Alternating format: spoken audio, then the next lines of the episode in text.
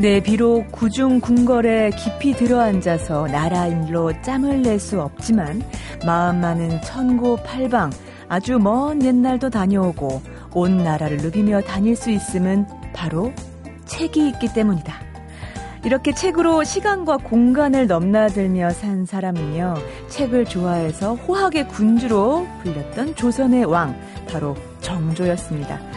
오늘은 이 정조의 말을 따라해보면 어떨까요? 날도 춥고 또 주말이고 방 안에서 천고의 세월과 또 팔방의 세계를 누비며 다녀보는 겁니다. 안녕하세요. 소리나는 책 라디오 북클럽 방현주입니다.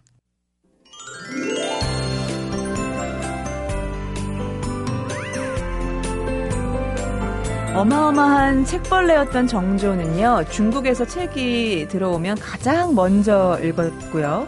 또 사신들한테는 늘 그 책, 요 책, 저 책 좀 구해와라 했다는데 이 시간에는 이 두 가지를 한꺼번에 해결해주는 분이 어, 계십니다. 매주 이 시간마다 한 권의 책을 쏙 골라서 소개해 주시는 도서평론가 아, 이건우 교수님 어서 오세요. 네, 안녕하세요. 네. 아, 교수님도 뭐 조선시대 정조가 어마어마한 책벌레였다면 21세기 어마어마한 책벌레 이건우 교수님 아니십니까? 아니, 저는 세 발의 피입니다.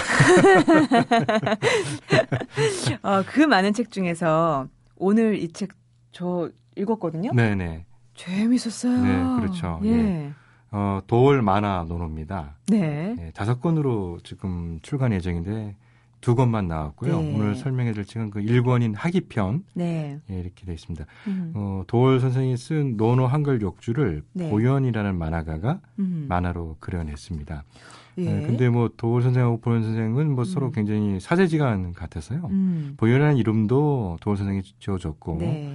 또이 보현이라는 만화가가 스토리만 써서 가져가는데 뭐 그 자리에서 만화를 그리도록 허락해줘서 아, 이 만화가 나왔다는데요. 네. 사실은 저술이 있는 음. 책을 그림으로 그린다는 거는 쉬운 면이 있죠. 음. 컨텐츠는 예, 책이 감당해줄 예. 테니까. 쉽기도 하고 더 아, 조심스럽기도 근데 하고 굉장히 것 어렵죠. 같은데요. 그 저자가 예. 있고 그 네. 얘기를 또 많은 사람들이 읽은 책인데 네. 그걸 만화로 할 때 평가받기가 쉽기 때문에요. 그렇죠. 사실은 흔쾌히 허락한 분도 대단한 결심이고 음. 만화를 정말 저는 아주 성공리에 그렸다고 생각하는데요. 네. 이렇게 그려내는 것도 아주 대단하고 그리고 김용옥 선생님의 논어 한글 역주 자체가 워낙에 방대한 양이고 그렇죠. 예. 특히 논어라는 텍스트 자체가 해석의 여지가 상당히 많잖아요. 아, 그럼요. 예.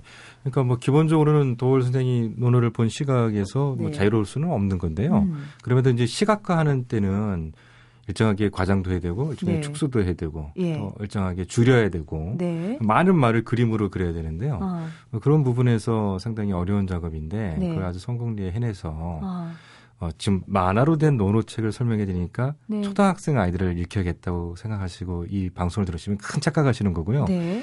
예, 이 방송 듣는 분들을 읽어보시라고 제가 권합니다. 네. 그리고 아무래도 뭐 내용이 많고 예. 좋은 그 내용이 많아서요. 음.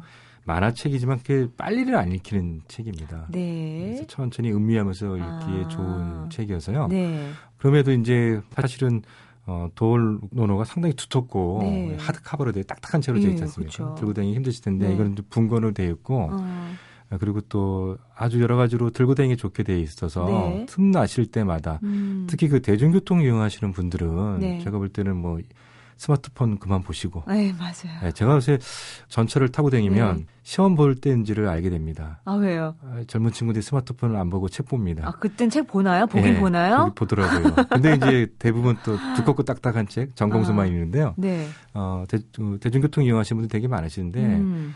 그때 이제 뭐 물론 여러 가지 뭐 보실 게 많은데 네. 사실은 제가 볼 제가 한번 실험을 해봤는데 네. 한달 동안 저도 출퇴근할 때 대중교통 이용하면서 책을 안 봐봤는데요. 네. 아, 무려 한 달에 한 다섯 권 정도가 줄어들더라고요. 아, 네. 별거 아닌 것 같아도 어. 굉장히 출퇴근 시간. 출퇴근 시간이 아주 음. 값진 시간이니까요. 네. 여러 가지로 이제 뭐 결심을 하셨을 텐데 음, 음, 어, 그 중에 이제 고전도 읽고 싶다라는 생각을 하셨는데 네. 좀 이렇게 어렵고 아무래도 다 어렵고 당연히 어렵거든요. 그렇죠. 예. 예. 그리고 이제 뭐 책 두께도 좀 부담스럽고 네. 이렇게 이동하시면서 보시기에 예. 그러면 저는 아주 뭐 서슴없이 도울 만한 논어, 네. 논어 읽어보시면 좋겠다. 아니 저는 이건우 교수께서 이렇게 적극 강추하는 책은 참 오랜만에 도 아, 만나본 예. 것 같은데 네네. 근데 저는 네. 그런 의도가 참 좋은 것 같아요. 네. 할아버지와 손자와 네. 함께 읽으면서 네네. 함께 같이 군자도 되고 네네. 대인도 되면서 열린 인간이 되는 어떤 아, 그런 장을 예. 마련하자. 뭐 이런 예. 의도 참 좋은 것 같아요. 그래서 저는 손자한테 절대 일책 읽히지 말아라. 예, 왜냐면 손자분이 읽다가 물어볼 텐데요. 안 읽어보시면 질문은 안 받는다. 네, 그 분명히 답 변하기 어려우실 거고 네. 그리고 이런 책이야말로 어른들이 먼저 읽어보실 만한 네. 책이어서요. 네. 음, 제가 이제 이 학기편 중에 네. 학기편을 이야기에 아주 좋은 부분, 특히 네. 앞부분에 있는 공자의 생애와 사상 부분을 설명해 드릴 텐데요. 네. 이 부분이 사실은 어, 논어 해석에서 김명옥 선생이 갖고 있는 독자적인 어떤 독특한 시각이기도 하고요. 네. 예, 그런 걸좀 말씀을 드리겠습니다. 예. 아까 이제 이게 우리가 공자, 특히 중국 책에서 최근에 보면요. 공자의 유년 시절이 음. 괜찮은 것처럼 설명하는 책들이 나오기 시작하더라고요. 아, 그렇죠. 예, 미화돼서 나오는. 예, 근데 뭐 있고. 논어에도 나오지만 공자는 음. 자비에 능했던 거잖아요. 네. 어렸을 때 어려워서. 음. 예, 그래서 중국 책 중에 어, 그런 거 나오면 좀 조심하실 필요가 있습니다. 네. 여러 가지 역사적 증거나 음. 어, 후대의 문헌들을 보게 되면 음. 공자는 굉장히 어려운 삶을 살았는데 그게 그 기반이 되는 것 중에 하나가 사마천이 사기의 그 공제세가 편에서 네. 부모님과의 만남을 야합이라고 했잖아요. 아, 예. 예, 그래서 아버지는 숙량을이고 어머니는 안징제인데요. 음. 이게 이제 뭐냐면은 이제 이런 부- 부분에서도 이제 도월 선생의 네. 그런 독특한 해석이 나오는데 이 통혼, 이 통혼이나 방혼, 네. 그러니까 이게 방문이나 통군으로 유지되는 혼인의 형태라 그런 거니까요. 음. 기본적으로 공자의 태생이 합법적인 그런 음. 결혼을 한 부부에서 태어난 건 아니다. 음. 이렇게 볼 수가 있고요. 네. 특히 이제 도월 선생이 이제 일본 학자들하고 같이 하는 의견이다 이런 말들이 있는 게 뭐냐면 어머니는 그 안징제 집안이 무속과 관련되어 있다. 네. 그래서 뭐 허망한 허무맹랑한 얘기는 아니고요. 음. 어머니가 돌아가셨을 때 빈소가 차려진 지역이 음. 예, 오부지구라는 쪽인데 이게 단골녀들의 집손 촌락이었다. 네. 이런 것들을 이제 바탕으로 해서 음.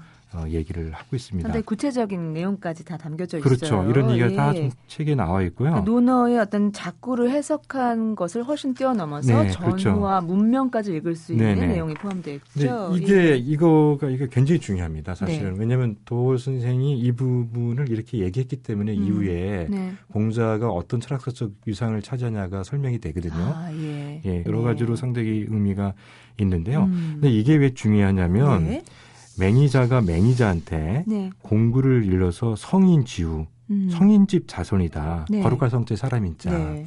근데 아시겠지만 공자는 기본적으로 아주 열악한 상황에서 가정에서 태어났고 음. 네. 제가 농담으로 하는 건데 공자야말로 홍길동의 선배라고 아버지를 아버지라 부를 수 없는 환경에서 자란 거니까요. 네, 네. 그러면 이 거룩할 성자의 사람인자 성인 집안의 후손이라는 뜻은 해석이 안 됩니다. 네. 어, 근데 이게 왜 중요하냐? 여기서 예. 이제 도원 선생이 아주 독특한 해석이 나오는데 음. 거룩할 성자를 가만히 보시면 네. 귀에 귀를 입에 가까이 대고 있는 아, 예. 글자죠. 귀 귀자의 입구자. 드러날 드러나는 의미의 부스가 또 밑에 네. 써 있고요. 예. 그런 건데 뭘 듣냐 하면은 바로 예, 이 당시에 거룩할 성자는 대체로 음. 하늘의 뜻을 듣는다는 거, 신의 소리를 듣는다는 거니까요. 아, 네. 거룩할 성자는 무속, 샤만을 뜻한다고 해석이 된다는 거예요. 아, 예. 이건 이제 고고학적으로 입증이 된 사례라고 보시면 되겠죠. 네, 네. 그러니까 이런 것들이 다 음. 해석이 되는 거죠. 어. 그래서 어머니가 무당이었다고 보면 되고 네. 그 그래서 공자는 기본적으로 신의 뜻을 듣는 집안에서 자랐다는 건데요. 아, 네. 이거하고 또 재밌는 게 뭐냐면 네. 공자가 어머니가 돌아가셔서 옛날에는 합장을 해야 됐거든요. 네. 근데 그 사마천의 사기 그 보면 음. 아버지 무덤이 어딘지 모른다고 나와요. 네. 그래서 공자가 공자의 부모가 정상적인 결혼을 하지 않았다는 게 두 가지가 아까 야합이란 단어, 음. 남녀의 관계가 음. 결혼이 아니고 결혼을 뜻하는 한자가 아니고 야합이란 단어가 쓰였다는 음. 거하고 그 다음에 아들이 아버지의 무덤을 몰랐다는 거예요. 아, 네. 예, 그래서 이제 얘기가 되는데 그래서 보면 공자가 아버지를 알게 되고 숙량을이 아버지라는 걸 알게 되고 네. 무덤을 알아서 어머니를 이렇게 합장을 했는데 네. 그때 족보를 요즘 말로 족보를 알게 되는데 아, 예. 10대 손이 송나라의 왕자였다는 게 드러나요. 아, 그러니까 공자 집안이 송나라 집안이라는 게 되잖아요. 네네. 김영욱 음. 선생이 바로 그 부분을 주목해서 어. 그 송은 어느 사람들이 모여서 사느냐 네. 그건 은나라의 유민들이 모여서 산 데가 송나라다. 아. 이게 또 드러난다는 거예요. 네. 네. 그러면 은의 특징이 은날의 특징이 뭔가가 드러나야 되는데 어. 근데 그거를 이 책에서 또 상당히 깊이 있게 설명을 해줘요. 이거 보세요. 그 저는 이게 고전의 매력인 음. 것 같아요. 그냥 작고 해석이 아니라 음. 꼬리에 꼬리에 꼬리를 물면 그 안에 역사와 그 몇천 년 전에 그 그림이 그냥 그려지잖아요. 그렇죠. 바로 그거예요. 이 어찌 재밌지 아니한가. 그러니까 예. 그거를 딱 잡고 있는데 이게 왜 중요하냐면요. 송나라는 은의, 은의 유민들, 주나라한테 망했잖아요. 네. 그뭐 민족들이 모여 사는 거거든요. 네. 송나라 출신이라는 거죠. 공자의 조상이. 그럼 네. 송, 은나라의 문화를 영향을 받았는데. 예. 그게 이제 결과적으로 보면 어, 그 은나라의 문화라는 게 대체로 보게 되면 죽음의 문화, 술 취함의 음. 술 술의 문화, 취함의 문화, 제사의 문화, 종교의 문화였다는 네. 거예요. 거기다 특히 어머니가 샤만이었으니까 아. 이런 쪽의 문화를 공자가 어렸을 때 익혔다, 익혔을 가능성이 높고 그런 네. 영향을 받은 건데 아, 공자의 위대함은 어디였냐면 네. 그거를 예, 그런 종교적인 속성을 바로 음. 인문적으로 전환시킨 거죠. 아. 그러니까 이런 얘기를 모르고 논어를 읽으면 음. 이게 되게 고리타불하고 재미없고 네, 네, 그리고 네. 도올 김효의 독자적인 논어 해석이 이해가 안 돼요. 아. 과연 그럴까 이렇게 네. 되는 건데 네. 바로 공자의 삶 자체가 그, 음, 그의 음. 태상 자체가 음. 그런 어떤 중요한 부분이 있다는 거죠. 그러니까 공자는 음. 태생부터 유년 시절까지는 은의 어떤 문화의 영향을 아, 받은 네. 건데 그가 성인이 돼서 펼친 세계는 바로 그 세계를 음. 새로운 세계로 바꾼 건데 음. 그게 뭘로 바꿨냐면은 죽음의 문화를 삶의 문화, 네. 술과 체험의 문화를 게임의 문화, 깬다 할 때 우리가 네, 깨면 각성을 예. 듣겠자. 제사의 문화를 도덕성의 문화, 네. 종교의 문화를 인문의 문화로 바꿨다 이렇게 되는 겁니다. 그런데 우리가 그 많은 논어의 주석들이 있지만 네네. 이렇게 그 공자가 어떤 배경에서 이 말들을 썼을까에 대해서 한 번도 고민해 보지 않았던 것을 참 반성하게 그렇죠. 되네요. 예, 그러니까 아무래도 그래서 이제 이거 에필로그에 해당하는 부분에 문명사도 나오고 네. 공자의 생애와 사상도 나오 음, 음, 나온 음. 것도 이런 거겠죠. 네. 그러니까 이거는 뭐 엄밀하게 보면 도올 김용옥의 해석이긴 하지만 네. 그러나 전체 논어를 읽어 나갈 때 음. 도올의 이런 해석이 굉장히 유효해요. 아, 네네. 예, 굉장히 유효해서 전체적으로 어, 논어를 읽을 때 어, 이 관점이 굉장히 유효하다고 저는 보거든요. 행간을 읽는데 도움이 된다는 예. 말씀이시죠? 예. 근데 이런 것들을 뭐 당연히 독해력이 음. 있으시고 고전에 관심 많으신 분들은 음. 만화로 보기보다는 책으로 읽으시는 게 훨씬 더 재밌긴 하지만 음. 이게 책으로 읽으면 이게 어, 송나라의 문화는 이렇고 은나라의 문화는 네네. 있고 이렇게 쭉 쓰면 이게 헷갈리기 시작하는데 네. 그림이 좋은 게 뭐냐면 이게 도표로 도표로 만들 수가 있잖아요. 아, 그렇죠. 네. 만화로 표현한다는 얘기는 이런 것들을 이 긴 얘기를 아. 제가 설명드린 이 많은 말들을 네. 도표로 그림으로 이렇게 쫙쫙쫙 이렇게 설명해줘서 네. 어떤 면에서 보면 아주 훌륭한 학생이 네. 선생님의 강의를 탁월하게 강의록을 기록한 것 같대요. 네. 그러니까 왜 저희 뭐 안 그랬을 것 같은데 저는 네. 학생 때 네. 꼭 여학생 졸라졸라 쫓아다니면서 네. 강의 노트 좀 복사하자고 그랬던 네. 사람이거든요. 어, 저 따라왔던 그런 애였구나. 그렇죠, 그렇죠. 근데 왜 그 정말 탁월하게 그렇죠. 저 요약하는 요점 친구들 있잖아요. 그리고 또 특히 형광펜 몇 색 좀 써줘야 그렇죠. 되거든요. 네네. 그- 음. 근데 이제 같은 강의를 들었는데도 요약 네. 그 아주 잘 강의 노트를 만든 친구의 강의를 들어 그 노트를 보면 네. 선명해지지 않습니까? 그렇죠. 가끔 미안한 거는 네. 그 친구가 제가 더 학점이 잘 나올 수도 있었거든요. 세상이 뭐 공평하지만은 않을 때도 예, 있습니다. 그래서 네. 그 대체로 이렇게 논어를 읽어봤냐고 이렇게 주변 사람들이 물어보면 네. 예, 얼굴 표정을 보면 예. 그런 걸 물어보는 것 자체가 좀 불쾌하신 분들이 음, 있고 음, 음. 그리고 또 이제 굉장히 이제 좀 자존심 상하는 게 있어요. 네. 읽다 말았다. 근데 충분히 이해가 가요. 네. 저는 충분히 이해가 가거든요. 왜냐하면 어떤 그 도, 논어가 발- 발생하게 된 문화사적 배경, 사상사적 네. 배경, 음. 그 그게 현재적인 의미가 무엇인지를 이해하지 못하면. 예. 아 그거를 끝까지 읽기가 되게 어렵고요. 그렇죠. 맹자는 좀 음. 논리적인 체계가 있어서 네. 읽다 보면 재미도 있는데 음. 논어는 이 편제 자체가 음. 좀 뜬금없잖아요. 네네. 그러니까 음. 공자 제자들이 공자의 강의 한걸 기억해서 음. 모아놓은 말씀가 이게 자문 모음이잖아요. 네. 그러니까 이제 시적이기도 하고 네. 그리고 이렇게 본문만 읽어도 이해 본문만 읽어도 음. 이해가 되면 음. 좀 수월하게 있는데 이게 본문을 읽으면 그야말로 귀신 오- 목소리죠. 오리무중이죠. 예, 그렇게 되는 건데. 특히 저는 이 점이 좀 좋더라고요. 네. 이 만화의 그 논어의 전체 구절이 이제 빠짐없이 다 들어가 있는데 그렇죠. 예. 특히 한자 음이 또 아, 달려. 있잖아요. 예, 그래서 저도 그, 이 책의 큰 장점을 생각하는데요. 네.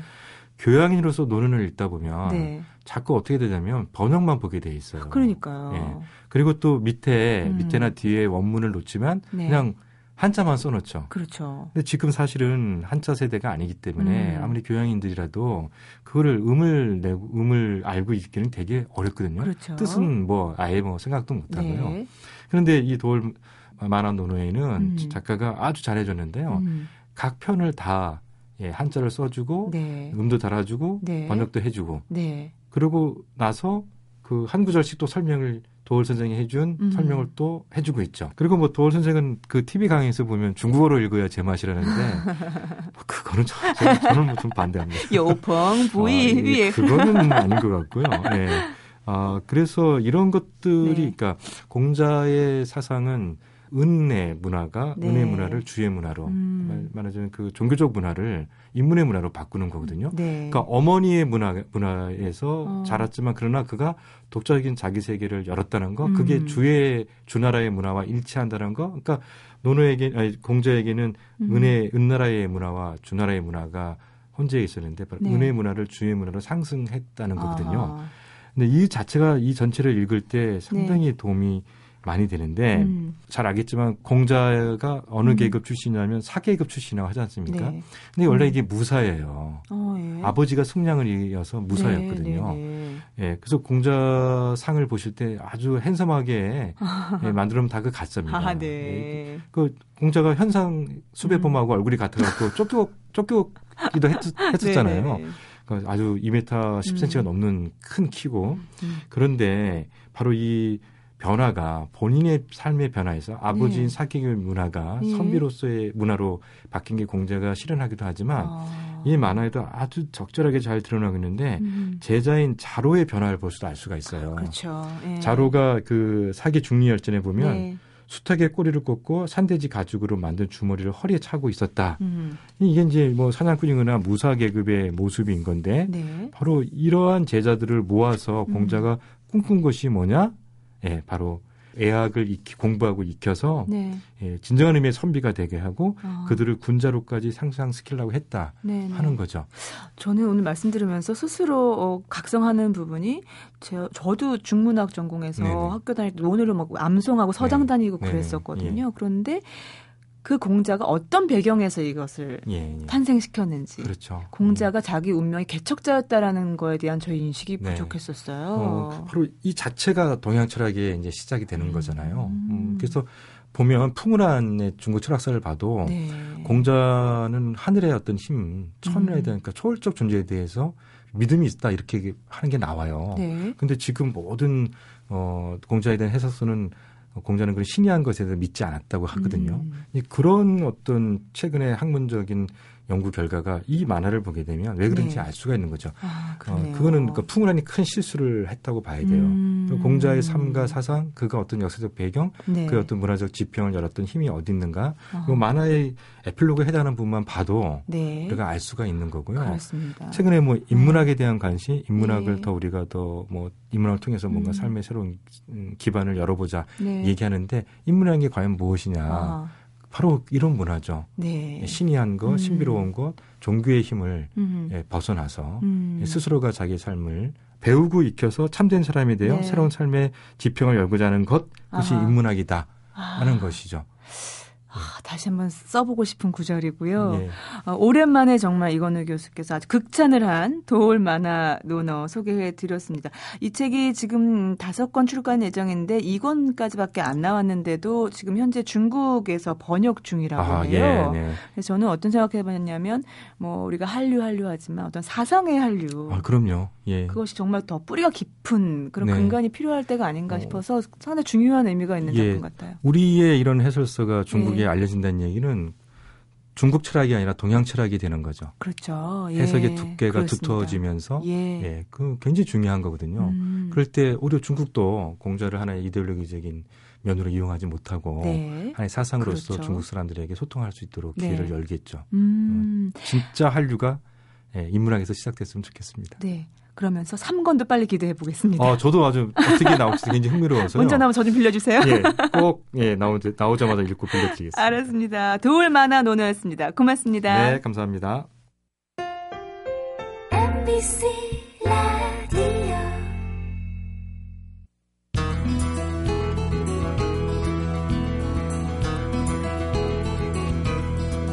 매주 토요일 아침 7시 10분부터 8시까지 함께하는 라디오 북클럽 방현주입니다. 이번에는 저자와 함께 책을 함께 만나봅니다. 북카페로 여러분을 안내합니다. 오늘 만나볼 저자는요. 한국과 서양 문화 모두를 경험한 사람에게서만 할 수 있는 이야기를 전해드릴 분입니다. 고등학교 입학하자마자 가족과 함께 미국으로 건너가서 국제 변호사가 되었고요. 지난 2009년 거의 40년 만에 돌아와서 약 5년 동안 변호사로 활동하면서 우리 사회 이런 점이 참 아쉽다. 한국 사회에서 느꼈던 점들을 날카롭게 글로 담아낸 분입니다. 현재 대한민국 국능국제화 TF 위원장 또 국제교류위원회에서 활동하고 있는 임병덕 변호사가 펴내신 책 페어플레이 함께 만나봅니다. 어서 오세요. 안녕하세요. 네, 반갑습니다. 어, 페어플레이, 페어플레이 한국어로 이렇게 써 있어요. 네. 우리말은요. 페어플레이 책 표지부터 보면요. 어, 이렇게 태극 문이 눈이 들어 눈에 동그란 안경이 씌워져 있어요. 근데 이 디자인을 직접 하셨다고 들었습니다. 예, 네. 그뭐 나름 하나의 그저 심벌리즘을 좀 주고 싶어서 했습니다. 네, 어떤 의미가 있길래요? 그래서 그저 책 표지를 보시면은 네. 안경 안에 동그란 태극 무늬가 들어 있죠. 네. 그거는 이제 선명하지 않습니까? 네. 그 아래 위로 태극 무늬가 또 있는데 걔네들은 어. 뿌옇게 돼 있어요. 그러네요.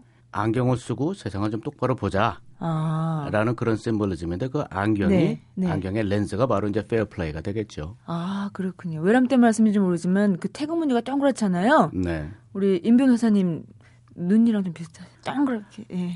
글쎄요. 제, 네. 제 눈이 워낙 똘망똘망하다 보니까 그렇게 착각하실 수도. 자, 그럼 지금 말씀하신 대로 네. 저희도 그럼 그 태극 안경을 한번 어, 써보도록 하겠습니다. 어, 책 서문을 보니까요. 현재 미국 국적을 가지고 계시고요. 네. 외국인의 시각으로 본 한국과 한국인의 이야기를 한번 다뤄보겠다고 음, 얘기를 나왔는데 그렇지만 국적은 미국이지만 아직도 한국에 대한 여전히 한국에 대한 애끓는 그 사랑을 읽을 수 있었거든요. 예, 그게 참 재밌는 현상이에요. 네. 이제 저같이 이제 오래 전에 뭐 몇십 년 전에 한국을 떠나 가지고 네. 몇십 년 산 사람들을 보면은 네. 야릇한 현상이 있는 게 음. 한국에 대한 정서적인 생각이 자기가 한국을 처음에 떠났을 때 완전히 멈춰져 있어요. 아, 예. 그러고는 그 몇십 년을 살면서 자기도 모르는 사이에 음. 그 한국에 대한 그 뭐 애착이라고 할까 네. 사랑이랄까 그것이 이제 그대로 보존되면서 그게 나이가 들면서 더 이제 음. 뜨거워지죠. 그래서 네. 나이가 들면 들을수록 뭐 비듬나물 같은 것이 맛있어지고 아, 예. 옛날에는 먹기 싫다고 막 투정 버리던 미역국이 맛있어지고 네. 이제 그런 현상이 일어나는 것처럼 아, 네. 어, 그런 현상이 있어요. 저도 예외는 아닌 모양이에요. 네네. 네. 그래서 제가 이 책을 쓰면서 외국인의 시각으로 썼다라고 그러는 거는 조금 음. 좀 틀린 것이 음. 외국에서 오래 살, 살고 외국을 잘 이해하지만은 네. 근본적으로 한국을 굉장히 사랑하고 돼지갈비를 예. 누구보다도 사랑하는 사람이 음. 참지 못하고 썼다 하고 표현하는 것이 아마도 맞을 겁니다. 네. 아, 그럼 그걸 이렇게 정정해 볼까요? 어, 서문에 보면 이런 부분이 나오거든요. 일반 한국인들과는 달리 난 어려서부터 외국에서 37년을 살다 왔다. 한국 사회에 묻혀서 하루하루를 정신없이 살아가는 한국인들이 보지 못하는 자신들의 모습이 내게는 객관적으로 비춰졌다. 이런 관점에서 우리 한국 사회에 대해서 상당히 저는 날카로운 어 시각을 많이 읽었거든요. 그 부분에 대해서 좀 하나하나 좀 짚고 넘어가 볼까요? 네, 그렇습니다. 예. 먼저 그 페어 플레이 이 개념부터 얘기를 해보고 싶어요. 우리가 흔히 아는 페어 플레이 그러면 어, 스포츠맨십 생각 떠오르고요. 공정함 뭐 이 정도가 떠오릅니다. 네. 그래서 이제 그 페어 플레이에 대해서 조금 전 말씀하신 네. 것처럼 생각해보고 이 사람이 무슨 얘기를 하는 건가 네. 생각을 해봐야 되는 것이 네. 페어 플레이 그러면 일단 생각나는 게 스포츠잖아요. 네. 그리고 예를 들어서 축구 시합할 때 반칙하지 말자. 그렇죠. 거기까지는 다 누구나 아는 얘기지만 네. 페어 플레이가 뭔데? 네. 라고 생각해 보다 보면은 많이 헷갈리게 돼요. 네. fair play라는 말에 fair라는 말이 들어있으니까 fair play가 fairness인가? 어, 공정한가? 공정성인가? 예. 아, 그럼 뭐 다 성인군자 대대는 소린가? 음. 도덕적이라는 소린가? 네. 아니면 뭐 평등하내주는 소린가? 음. 라고 이제 헷갈리게 돼요. 네. 그래서 이제 제가 제 책의 3분의 1 정도를 이제 써가지고 네. 서양 사람들 철학 논의하는 식으로 음. 어 그런 식으로 이제 많은 그 가상의 예를 써가면서 네. 페어플레이에 대해서 이제 그 얘기를 했어요. 네. 그, 그 책의 한 3분의 1은 흔히 말하면 미국 스타일 철학책이라고 보면 돼요. 네네. 예, 그래서 많은 분들이 읽어보셨겠지만 그 마이클 샌델 교수가 네, 썼던 정의가 무엇인가 거기에서 나오는 그 얘기 전개랑 좀 비슷한 맥락이라고 비슷하네라고 생각이 되실 거예요. 네네. 자, 그래서 이제 페어플레이를 한마디로 좀 정해놓고 지나가자면은 네. 부정, 부패, 비리, 반칙, 음. 어, 뭐 거짓말, 네. 음. 뭐 치사한 행동, 뭐 남의 거 새치기 하는 거 네. 이런 행동 등을 통해서 네.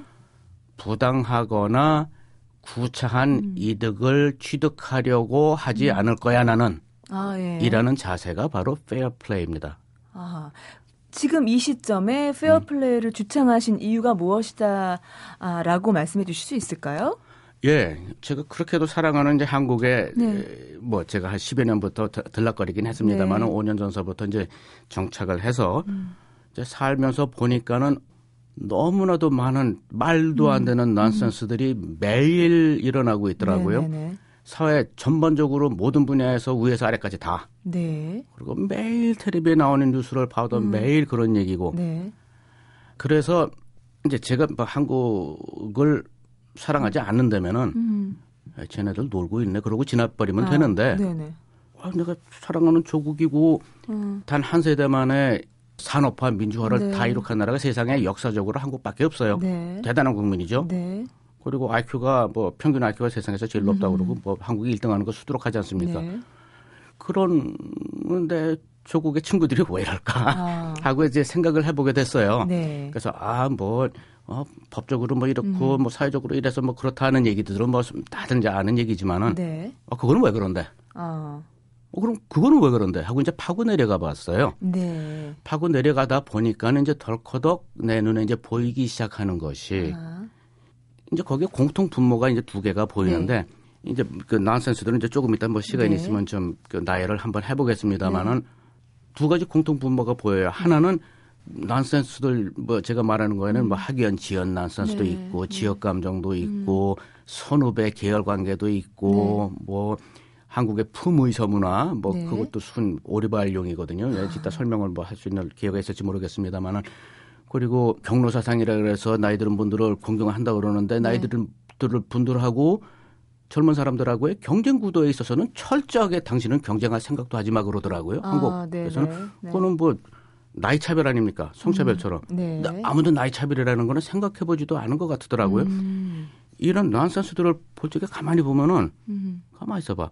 이거는 담합을 통해서 독점권, 기득권을 확보하고 놓지 않으려고 그러는 사회적인 거대한 담합이네. 어. 그걸 왜? 네. 공정한 경쟁을 회피하기 위해서구나. 네. 음. 라는 공동분모를 하나 찾았고. 네. 그리고 또 하나는 더 중요한 거죠. 더 근본적인 거죠. 예. 그럼 왜? 예. 라고 물어봤더니 제가 아는 바로는 전 세계적으로 적어도 아직까지는 네. 서양 세계가 만들어 놓은 모든 문화와 테크놀로지와 이런 것이 세상을 움직이는 그런 사회에서 공통적으로 누구나 다 서로 간에 네. 요구를 하고 사는 네. 항상 이루어지는 건 아니지만 예. 페어플레이라는 개념은 가만 있어봐 한국에 없잖아 라는 생각을 하게 됐어요 음. 아니 한국에 왜 없지? 네. 있는데 다 까먹었나? 그러고 네. 이제 생각을 해다, 해보다 보니까는 음. 가만히 있어봐. 지금 사회 말고 역사적으로는 어떤데? 한국 문화에 어딘가에 있었을 텐데? 음. 하고 들여다봤더니 한국 문화와 역사 속에 안 나와요. 음. 경로 사상도 있고 뭐 여러 가지 사상이 있고 네. 뭐 공, 공자님 말씀 뭐 많지만 네. 윗사람은 공경하고 많지만 예. 페어플레이라는 좀 객관적인 개념은 안 보여요. 네네. 그래서 이거 왜 이래? 그럼 중국은 뭐 결국 뭐 중국에서 많은 문화가 우리나라에 네. 들어왔으니까 네. 중국 역사를 들여다봤더니 거기도 없어요. 음. 그래서 어 가만 있어봐. 우리가 지금 이 세상에서 서양 사람들이 만들어놓은 이런 음. 많은 시스템과 테크놀로지 안에서 이- 뭐 현재는 네. 좀 자존심 상하지만 네. 살고는 있는데 거기서 근본적으로 통용되는 그야말로 음. 코드, 네. fair play라는 네. DNA가 네. 아예 우리 동양 사회는 애시당초부터 없었구나. 음. 있어도 뭐 누군가 뭐 얘기는 했겠지만 그것이 정착하지는 않았구나. 네. 큰일 났구나. 네. 어 그러고 보니까는 자 페어플레이라는 개념 자체가 없으니까 이런 말도 안 되는 넌센스들이 음. 이렇게 일어나지. 네. 어 이거 페어플레이라는 개념을 빨리 심어야겠네. 네. 그래야만 우리가 한 단계 더 나가서 선진국으로 가든지 말든지 하겠네라는 알았습니다. 생각이 들었습니다. 자, 그 책을 보면요. 일단 페어플레이란 무엇인가라는 것이 큰 일부를 차지하고 있어요. 그래서 페어플레이의 정의부터 공정성, 평등주의, 음. 또 한국의 어떤 수직적인 예절, 뭐 절대 평등주의 이렇게 아주 긴 부분을 차지할 만큼 설명을 해 주셨는데 구체적으로 좀 얘기를 한번 들어가 볼까요? 네. 그러면 5년 가까이 이제 한국에서 음, 생활하시면서 경험한 사례들 중에서 페어플레이 하지 않는 사례들이라고 느껴졌던 것들이 구체적으로 어떤 것들이 있으셨나요? 여러분들 뭐 회사 다니시는 분들 다 품의서 써보셨을 거예요. 네네네. 그래서 이제 제가 한국 회사에 이제 중역으로 들어가서 네. 변호사로 들어가서 이제 일을 하기 시작하면서 그 품의서를 이제 올리고 네. 사인해서 받아서 내려와서 뭐 네. 집행을 하고 뭐 네. 그 돈을 내보내고 이제 그러더라고요. 음, 그래서 오 저거 참 멋있는 어, 저 공식적인 참 서류네 라고 네. 이제 생각을 했죠. 예. 그 제가 아는 한 미국 사회나 영국 사회에서는 품의서라는 게 없어요. 그, 그, 음. 그, 그 문화 자체가 없어요. 네. 그래서 이제 품위서라는 게 뭡니까? 어떤 프로젝트를 막 진행을 해오다가 네. 어느 정도 무르익으면은 상황이 이렇고 저렇고 저렇고 이럴 우리가 이렇게 돈을 벌 수 있고 음. 네. 그런데 리스크는 어떻게 있고 예. 그러, 그런데 뭐 그러니까 돈을 얼마를 내버 그 내야 되고 이제 그래서 계약서는 어떻게 했고 그러니까 네. 돈 내보내게 해주세요 라고 네. 결정권자한테 올리는 거 아닙니까? 자 그런데 네. 자 이제 품위서를 쓸 때가 어떻게 돼요? 이제 대충 이제 과장서부터 시작하더라고요. 예. 대리가 이제 초안을 잡아서 과장한테 네. 주면은 과장이 그거 써갖고 이제 부장한테 올려요. 네.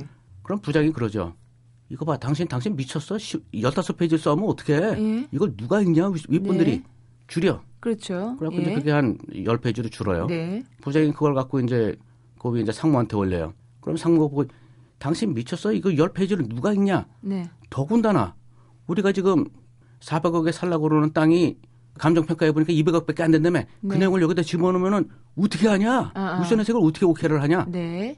어, 그럼 어떡하죠? 뺀마. 어. 이런 식으로 돼갖고 이제 그게 올라간단 말이에요. 네네. 그래갖고 결정권자한테 올라갈 때는 보면은 대충 2, 3페이지가 넘질 않더라고요. 네. 자, 그러면은 그 2, 3페이지에 중요한 게 다 들어있다면 얼마나 아름답겠습니까만은 예.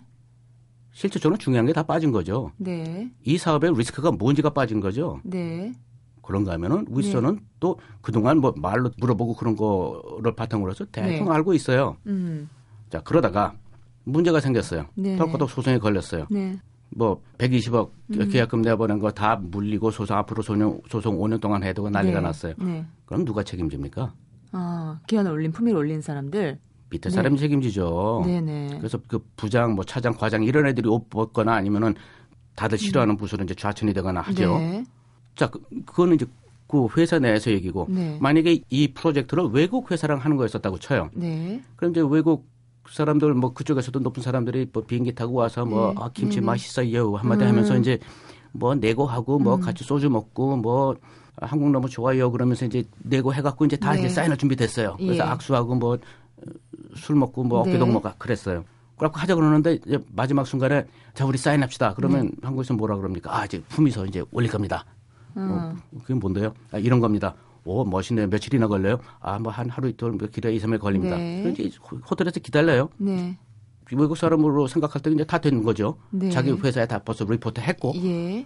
그런데 하루 이틀 있다가 어, 안 되겠는데요? 그러고 나온단 말이에요. 음. 그러면 외국 사람으로서 뭐라고? 음. 그럼 우- 왜요? 그러면은 나오는 답이 뭐예요? 윗선에서 네. 음. 싫대요. 네. 음. 그러면은 외국 사람으로서는 아니 여태까지 우리 얘기한 거 윗선에 리포트 안 했어요? 그러고 나면은 한국 친구들 막 한국 뭐 상무 얘기는 네. 아뭐 그거는 윗 사람들이 뭐 그런 것까지 들여다볼 만큼 뭐 한가한 분들이 아니고 음. 그래서 뭐 우리가 품위서를 올렸더니 뭐 이러고 나면 이제 외국 사람들은 이제 벙 뜨는 거고 네. 다시 말해서 음. 외국 사람들을 상대로는 음. 오리발용이고 아, 네. 회사 내에서 국내에서는 책임 회피용이고 네. 그걸 뒤집어 쓰는 사람들은 밑에 사람들이고 그럼, 얼마나 네. 언페어합니까? 그러면 외국 같은 경우는 어떻게 하나요? 품위서를 안 쓰면 어떻게 하나요? 윗사람이 네. 프로젝트 시작부터 끝까지 지가 시시콜콜이 다 물어보고 다 참견해요. 아, 책임질 수 있게끔. 어, 결국 책임은 자기가 져야 되니까. 네네. 밑에 선이 뭐 잘못하고 이렇게 됐어요라고 음. 윗선이 누구한테 변명하라면 그다 그날로 그 사람이 날아가거든요. 아, 그렇군요. 음. 네, 책임을 회피하는 것도 아주 언페어한, 페어하지 않은, 공정하지 않은 것의 대표적인 예라고 말씀해 주신 거고요. 아주 대표적인 반대죠. 네. 또 다른 게 어떤 게 있을까요? 한 가지만 더 얘기해 주실까요? 제 책에 상당히 좀 길게 썼습니다만은 나이 차별. 네. 자, 최근에 그 법이 바뀌었죠. 60세 정년 음. 네네. 연장법이 나왔죠. 네. 그래갖고 이제 거기에 보면은 네. 각 회사의 네. 아, 상황에 따라서 네네. 임금 피크제를 해도 된다. 예. 라고 이제 나왔어요. 네. 그래서 임금 피크제 어, 하란다. 그래서 음. 뭐저 회사 쪽에서는 어쩌고 저쩌고 또 노조 쪽에서는 아, 말도 안 되는 소리 하지 말라 그러고 네. 저쩌고 저쩌고 한참 음. 이제 그렇게 되, 그 컨트로버시가 있다가 요즘 네. 잠잠해지긴 했는데 예, 서로 예, 예. 충돌 있다가 예. 예, 그뭐 앞으로 충돌이 있을 거예요. 네. 지금은 뭐 싸우지 않는 그, 그 수- 순간인 모양인데, 음. 자 그걸 한번 생각해 봅시다. 나이 들은 근로자가 있어요. 네. 그리고 젊은 근로자가 있어요. 일단 나이 들은 근로자가 55세가 됐어요. 예. 그래서 60세로 연장해 준대요. 음. 더 연장해서 몇 년 더 다니게 해주는 대신 네. 임금을 조정해서 깎겠다라는 네. 네. 얘기인데 예. 왜요? 음. 뭐를 근거로? 자 그 근거가 이 나이 들은 사람이 얼마나 능력이 있느냐, 네. 얼마나 열심히 뛰냐, 음. 아주 건강이 얼마나 좋으냐, 아주 네. 머리가 팽팽 도냐 마냐 네, 네, 네. 그런 능력을 젊은 사람의 능력하고 비교해서가 아니지 않습니까? 아, 네, 네. 그렇네요. 당신은 음. 나이가 들었으니까 그 존댓말 해드리고 뭐 행님 행님 해드리겠지만 에휴, 대충 알아서 나가세요라는 얘기 아닙니까? 네. 그거를 이제 법적으로 제도화해 놓은 거란 말이에요. 아, 그래서 예. 임금 피크제가 나, 발상 자체가 나쁘다는 건 아닙니다. 음. 그 고령인구가 많아지고 그러니까는 그런 거라도 해서 네. 비용을 줄여야 되겠죠. 음. 하지만 평생 네. 하- 한국처럼 이제 그 근로자를 착취하는 데가 별로 없어요. 음. 그 상당히 아, 뭐 다들 아시지 않습니까? 뭐 새벽에 나가서 길고, 노동 시간 예. 길고 저녁에 퇴근하려는 그 네. 사람 눈치 봐야 되고 그리고 네. 그저 회식 가서 먹어야 되고 그러고 나서 예. 피곤하니까 그 다음날 사우나 갔다 와야 되고 그러니까 음. 또 늦어서 또 밤늦게 일해야 되고 그리고 토요일, 그 토요일 일요일에는 음. 회사에서 뭐 사회봉사한다 그러면 울려 나가야 되고 그거를 이제 평생 하다가 55대 딱 됐더니 그때부터 이제 노인네 취급받단 말이에요. 네. 근데 자 노인들에도 능력이 있을 수가 있고 네. 능력 없을 수 있고 음. 젊은 친구라도 능력 이 있을 수 있고 없을 수 있고 객관적인 어떤 잣대 그렇죠. 기준이 필요하다라고 저희가 해석을 하면 될 것 같아요. 그렇죠. 그래서 뭐 우리 말에서도 뭐 예를 음. 들면 누이 좋고 매부 좋고 약간 어중간한 표현들 뭐 좋은 게 네. 좋은 거지 뭐 이런 얘기들 많이 음, 나왔고요. 어, 이 책을 보면 다양한 이야기들이 나옵니다. 어, 뭐 동서양의 철학부터 미술 철학 뭐 다양한 이야기들이 나오는데 이 책을 통해서 어떤 독자들이 어떤 메시지를 가져갔으면 좋겠다는 소망이 있으세요? 사실 그 면에 대해서 제가 좀 부탁을 드리고 싶은 말씀도 있고 제가 네. 좀 놀란 면도 있는데 네. 제가 이제 이 책을 써서 이것이 이제 시중에 나온 지가 10월 말이니까는 이제 한그두달 반 되네요. 근데 그 동안에 이제 뭐 제 친구 지인 뭐, 뭐 여러분들이 이제 읽어보시고 이제 네. 얘기를 하시는데 네. 열 명이면 한 아홉 명 정도가 예. 어 그 교포의 눈으로 한국의 뭐 많은 넌센스들을 재밌게 분석해서 써놓으셨네요. 네, 네. 아 재밌게 읽었어요. 예. 끝. 아, 자, 잠깐만요. 한국에 있는 넌센스는 저보다 당신들이 더 잘 알아요. 네, 네. 그리고 외국의 걔네 뭐 시각으로 뭐 넌센스에서 쓰, 대해서 썼다는 거는 저 말고도 많은 사람들이 했을 거요. 음. 네. 그거 다시 한번 쓰자고 제가 책 쓴 이유가 아니고, 아니고. 그런 넌센스가 이렇게 훌륭한 나라에서 아직까지도 자리 잡고 있는 이유가 뭐냐를 제가 분석을 해드렸잖아요. 네, 네. 즉 페어 플레이라는 근본적인 인간관계의 수, 수평적인 네. 코드 DNA가 네. 한국에는 없잖아요. 음. 라고 제가 point out을 하는 건데 네. 아니 한국에 페어플레이 DNA가 왜 없어? 이 말도 안 되는 친구 아니야라고 네. 발끈 화를 내던가 네. 그래도 고맙겠고 네. 아니면은 어이구 진짜 그렇게 중요한 게 우리 문화에 없다고 어머 우리 어쩌면 좋아하고 음. 화들짝 놀래든가 네. 둘 중에 하나를 저, 제가 이제 기대를 하고 썼는데 네, 이 방송 끝난 다음에 그 두 부류가 반드시 많이 생기실 거라 아, 생각을 좀, 합니다. 좀 그랬으면 좋겠습니다. 마음에 준비하시고요.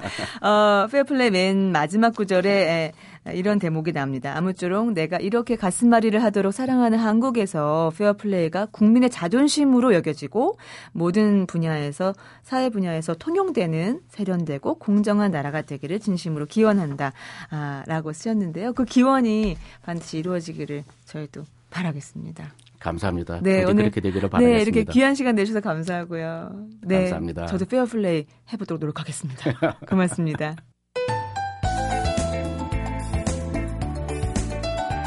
아, 우리나라가 산업화 민주화를 성취해 나가고 있는 이후에 우리가 더 성취해야 할 우리의 가치는 무엇일까요? 어, 힘과 위협, 반칙과 편견, 세치기, 신뢰 등의 고의적인 그런 행함, 어, 부당하고 구차한 이득을 추구하지, 추구하지 않는 것, 이런 페어플레이는요, 마치 공기와 햇빛처럼 자연스럽게 우리 곁에 존재해야 하지 않을까 이런 생각을 해봅니다. 지금까지 소리나는 책 라디오 북클럽이었고요. 저는 방현주였습니다.